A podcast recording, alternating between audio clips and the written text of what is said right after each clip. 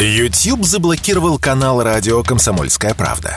Но нашу станцию не победить. Видеоверсии всех наших программ смотрите во ВКонтакте в группе «Радио Комсомольская правда». Здесь вы найдете прямые эфиры, эксклюзивные закадровые съемки и неформальное общение с нашими ведущими. Спешите видеть «Радио КП». С этого лета продавать устройства для потребления никотин-содержащей продукции можно будет только в магазинах-павильонах, сообщает официальный телеграм-канал Госдумы. Запрещается продавать их на ярмарках, выставках или с использованием автоматов. Также вводится запрет на открытую выкладку и демонстрацию кальянов и устройств потребления никотин-содержащей продукции на торговых объектах.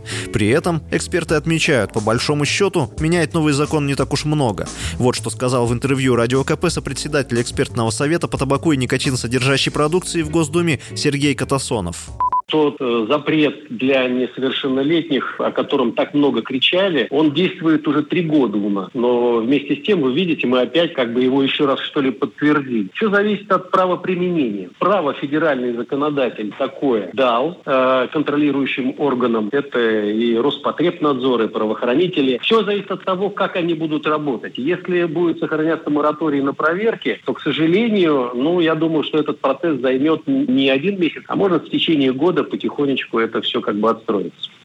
Радикальные противники курения нововведение приветствуют, но считают, что в борьбе с никотин-содержащей продукцией надо идти дальше. Слово депутату Госдумы Султану Хамзаеву полный запрет на продажу а, вейпов в руки детей и то, что с никотином и без никотина. Второе – это полная отмена выкладки рекламы этой продукции, в том числе в интернете. Третье – это э, введение уголовной ответственности за продажу никотин содержащей продукции несовершеннолетним. Четвертое, сюда надо отнести, что э, качественно грамотно нужно двигаться с точки зрения лицензирования этой продукции для того, чтобы э, выработать здесь э, хоть какие-то стандарты качества, как есть во многих других направлениях. И пятое, я бы об этом тоже говорил, мы все равно должны прийти к тому, что нужно полностью запретить то явление, которое мы называем вейп. К сожалению, в данном законодательстве пока это не предусмотрено, но в целом как бы есть над чем работать.